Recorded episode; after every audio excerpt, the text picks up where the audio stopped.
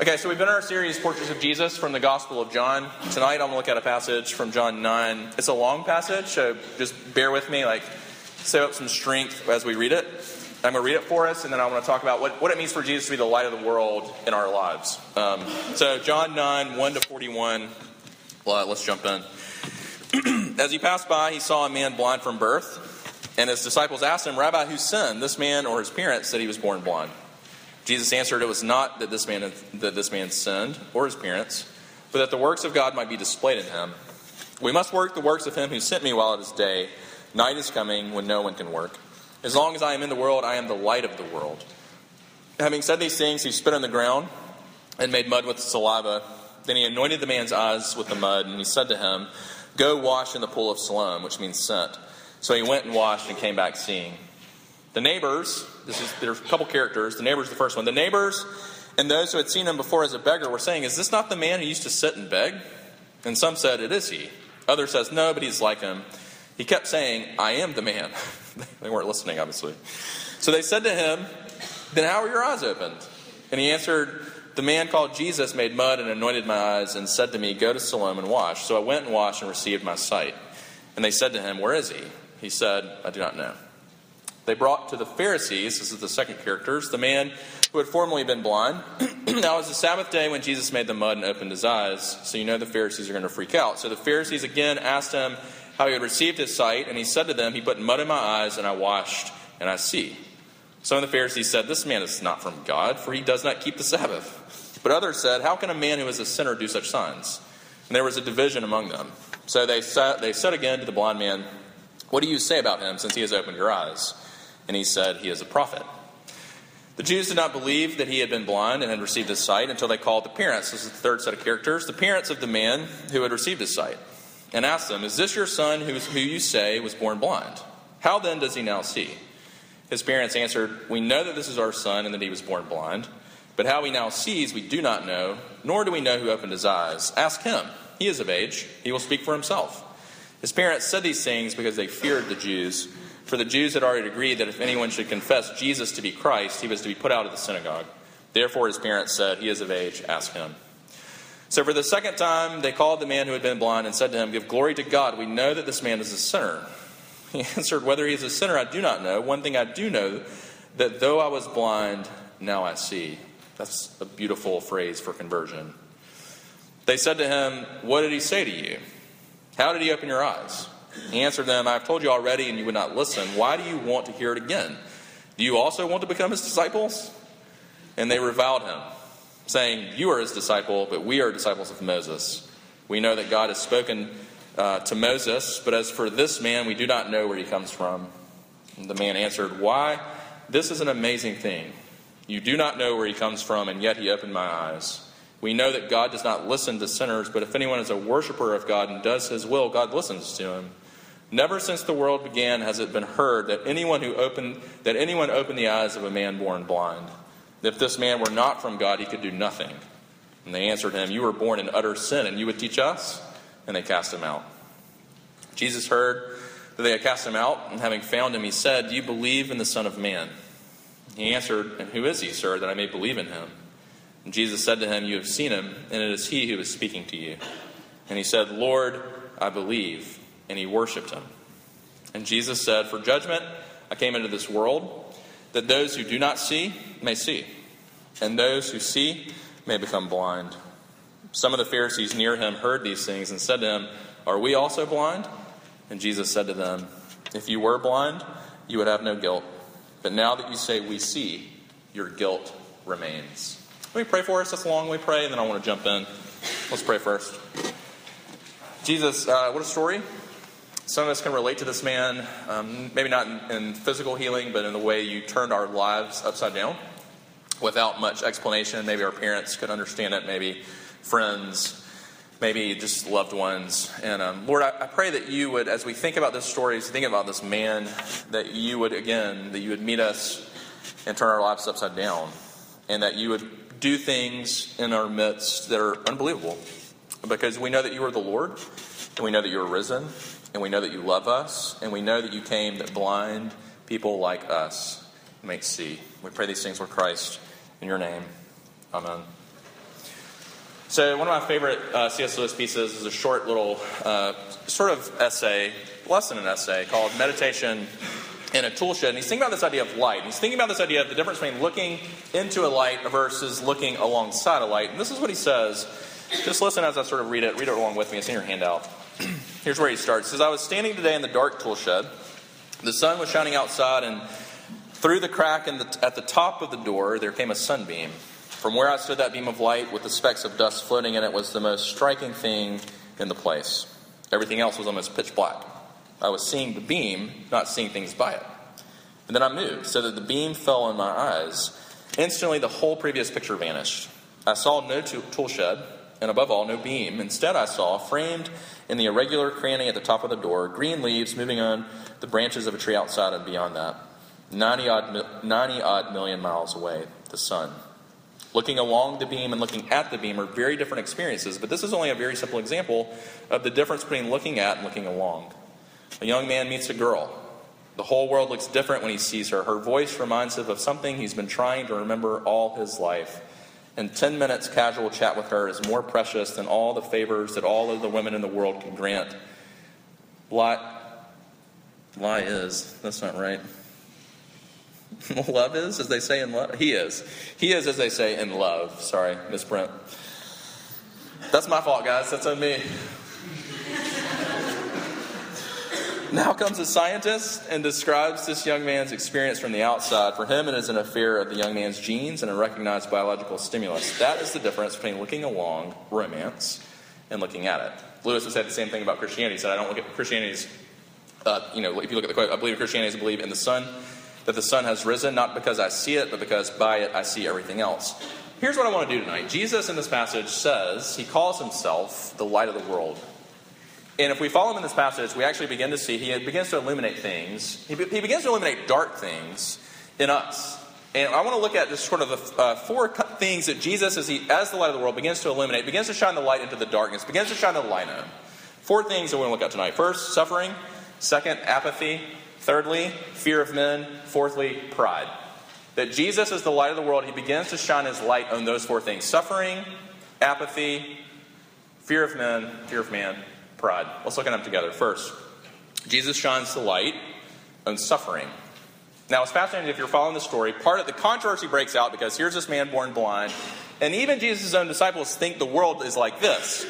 Something bad happens to you, especially if you're born with some sort of sickness or disease, someone had to sin.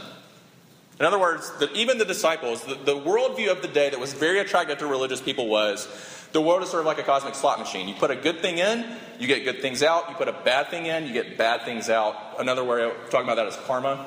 This sort of what you do, you'll, you know, good things do good, good things will come back to you. Do bad things, bad things will come back to you. So they look at this man born blind and they say, Someone sinned. No one is just born, no one innocent, no one not guilty is just born blind. And Jesus says, Nope, that's not how the world works. And Jesus begins to shine the light on suffering. And he begins to say, No, the world, post Genesis 3, is a fallen, broken place, and things do not go as they should go. Our bodies do not work as they should work. Things happen to us quite apart from our moral stability or moral record. We live in a broken world. Broken things happen. We are broken people. We contribute to those things and we experience those things. And uh, there's no one in here tonight that has not known something of suffering. There's no one in this room tonight who has not known something of the suffering that, that comes just by virtue of being born into a broken world. This came home to my wife and I pretty really about two months ago. We have a daughter named Sadie who's three, she'll be four in March, and she was born with a condition called Dandy Walker. And Dandy Walker basically is this condition that where her cerebellum didn't develop like it should have. And so what happens is all they could tell us when, when she was in the womb was she didn't have a cerebellum. We didn't know what it meant. We knew there was swelling in the brain. We knew that the spectrum was she could go on to be healthy or she could die a few days after birth. We had no idea what was coming. Thankfully, we had great doctors. They operated fast. They put a, a, shunt in her head right after she was born, a shunt that drains the excess fluid, and it drains, it's pretty amazing. It drains it down from her brain into her stomach cavity. And it's a long shunt that'll kind of grow with her her whole life. She's doing fantastic. She does physical therapy every week, but she's growing and doing great. But two months ago, for the first time, she's three, she was feeling in her head, and she felt the shunt. If you feel, if you were to see Sadie, she's got a lot of blonde curly hair. She's sort of a hot mess. Um, you say that about your kids? You just did. Um, but you can feel, like it's really, you can very easily feel that just protruding the shunt. And so she was feeling her and she, and she touched it and she said, Mom, what's this? And I wasn't there, but Alyssa texted me. She, she started crying, and then I got the text. I started crying because how, how do you explain that to a three year old? That your brain is broken, it's not working like it should. And, but thank the Lord for modern. I mean, it was a moment for us where I knew as a, as a parent, the one thing you can't protect your kids from is suffering. And I would love to tell you tonight, like, God's will for you is to not experience any suffering, that if you trust in Jesus, you will never experience any suffering. You will go on along the golden road, the golden brick road, to see the Wizard of Oz, and everything will turn out beautiful and happy, and some weird stuff might happen, but your, your life will be suffering free. And Jesus says, He shines the light on the darkness of suffering. He says, Listen, the bad news is suffering's coming your way. There's no way that you're going to avoid suffering. The good news for us as believers is even though He doesn't keep us from suffering, He keeps us in the suffering.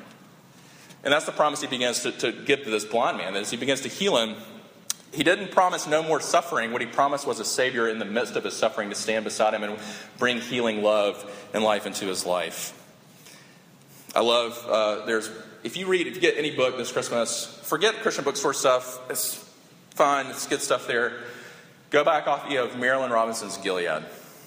It's fiction. It's one of the best books I've read in the last my, my whole life. And there's a line in there. It's, it's basically a memoir, sort of a fiction memoir of a, a pastor writing letters to his son who's going to die, and his son's going to. He's a, a, young son, an old man, old father. And there's this line in there that I love where he says this about this idea we can't protect our children. We can't.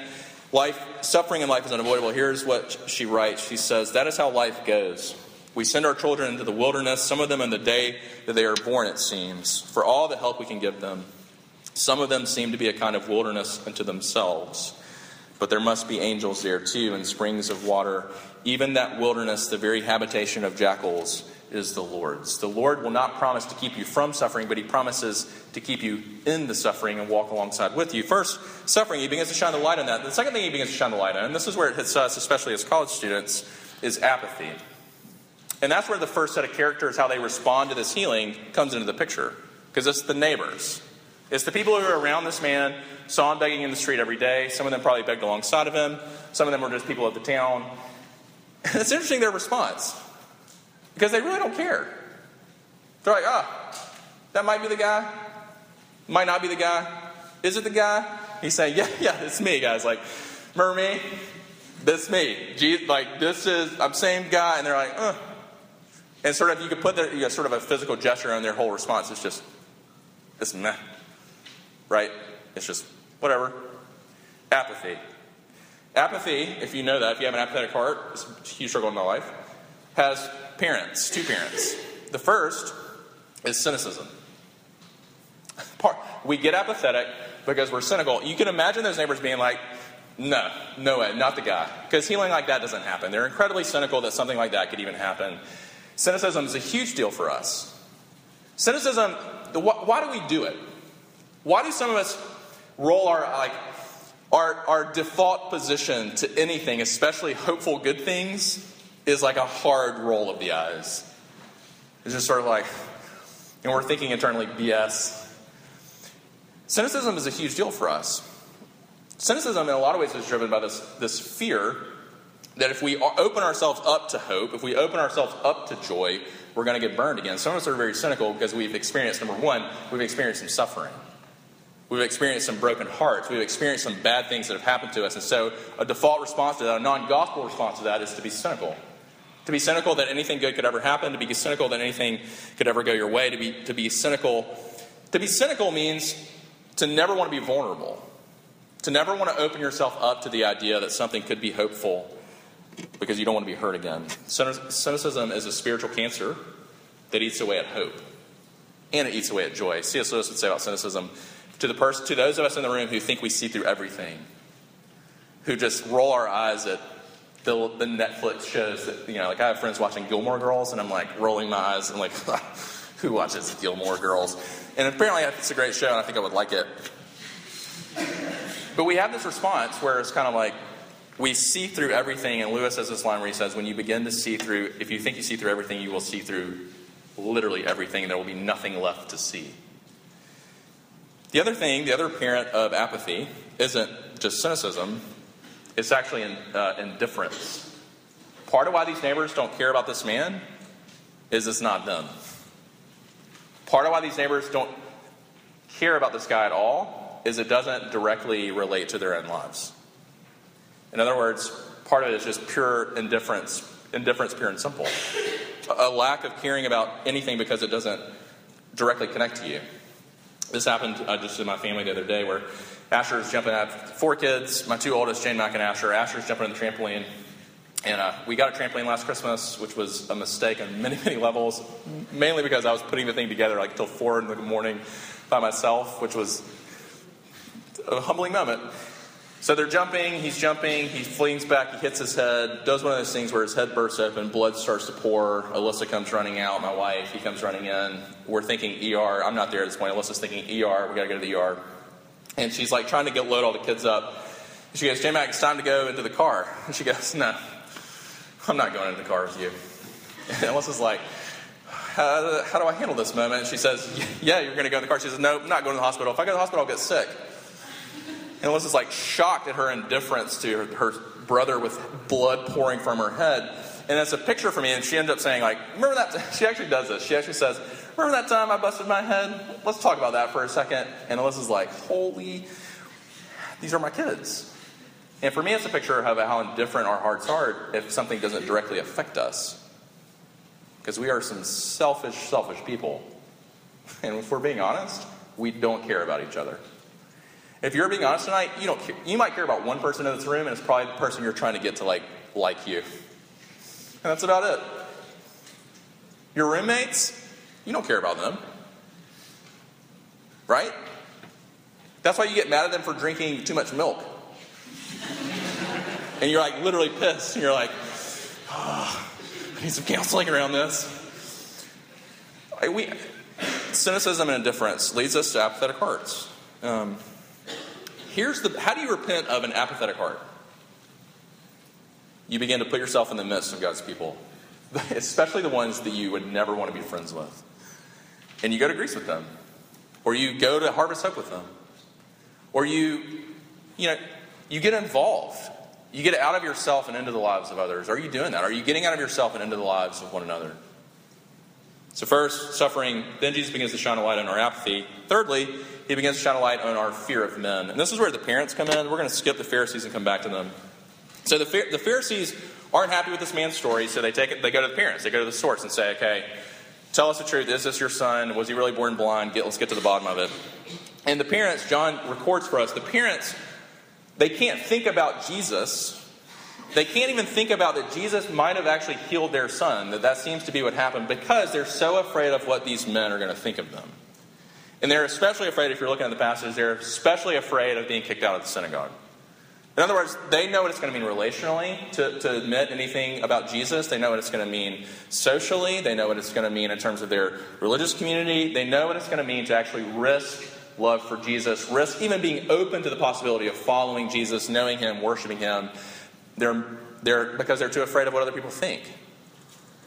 Listen, this one for me is huge because approval is my deal.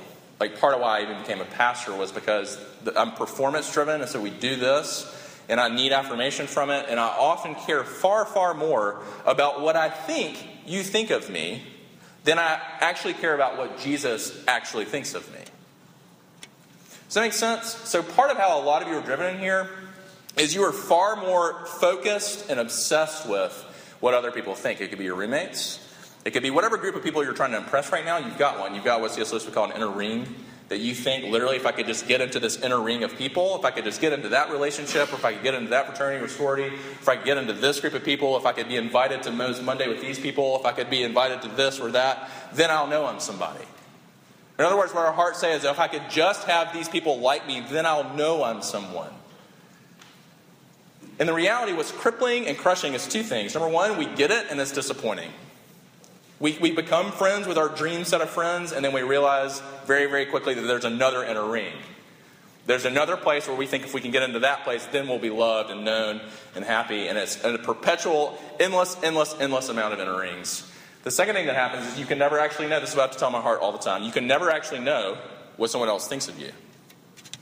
That's what drives, that's what is so hard about fear of men, is I can know what I think you know about me or think of me, and I can think I know what you say about me and trust it and believe it's true, but the reality is there's only there's only one person who I can know who what he thinks about me, and it's Jesus.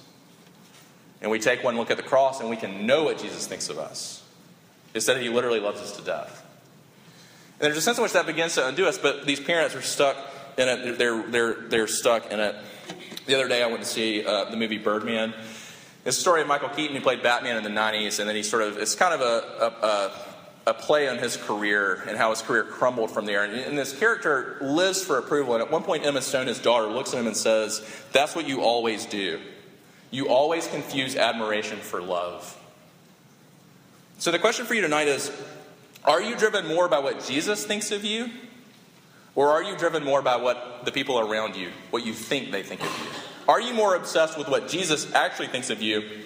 Or are you more driven, are you living for what other people think about you? So Jesus begins to shine the light on suffering, apathy, fear of men. And the last thing he shines the light on is pride. This is the Pharisees. And this is what I want to go back to the, the third set of characters. The biggest resistance here is the Pharisees. They hate Jesus. They hate him to the point where they literally are going to plot to kill him. And never, please never miss the very simple observation that the people who hated Jesus the most and had him killed were the most faithful churchgoers in Jesus' day please don't miss that very, very, very outwardly good people are the very people who killed Jesus. Not the prostitutes, not the tax collectors, not the sinners of the day, the drunkards and the gluttons. The people who hated Jesus and killed him the most were people who knew their Bibles, were people who got together multiple times a week to sing praise songs, were people who thought of themselves as very, very good. And they were in some ways. Outwardly, then why do they kill Jesus? Why do they hate Jesus? Because Jesus, this way he shines the light on their bad motives for their being good. He shines a light on their pride. He shines a light on the pride that is on the outside, everything looks beautiful, but the pride is eating away at their hearts and it drives everything they do. And the sickest thing about it is it drives their, what they do for God.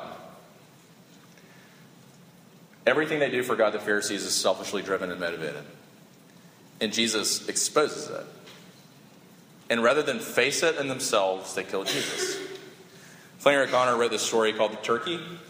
And it's the story of Ruller who's this kid, and he, he wants one thing to happen in his life. He prays for it at the beginning. He wants to kill this turkey and then take it around town and show all the, his other friends and the people in town that he's an incredible guy, and then he wants to give the turkey to some homeless person. And so, Ruller happens upon this, this turkey that's actually been shot. He doesn't shoot it. He actually, it's been shot. It's wounded. It's dying. He takes the turkey, pulls it over his shoulder. He starts walking through town. He literally starts praying, God, give me someone who's poor to give this turkey to. And, and he walks through town. He's everybody saying, "Rule, did you kill that turkey?" He's like, "Yeah, I killed this turkey. This is my turkey." Rule, did you kill that turkey? Yeah, I killed this turkey. And then finally, you get the story. Flannery O'Connor's genius at this. She gets to the end. this group of boys, Ruller thinks are coming to just look at the turkey and admire it group of his friends. And instead, they ask him to, if they can see the turkey. He gives it to them. They steal it and walk away. And Ruller, it says, begins running. And this is literally what O'Connor says. He says he ran faster and faster as he turned up the road to his house. His heart was running as fast as his legs, and he was certain that something awful, all caps, something awful was tearing behind him with its arms rigid and its fingers ready to clutch.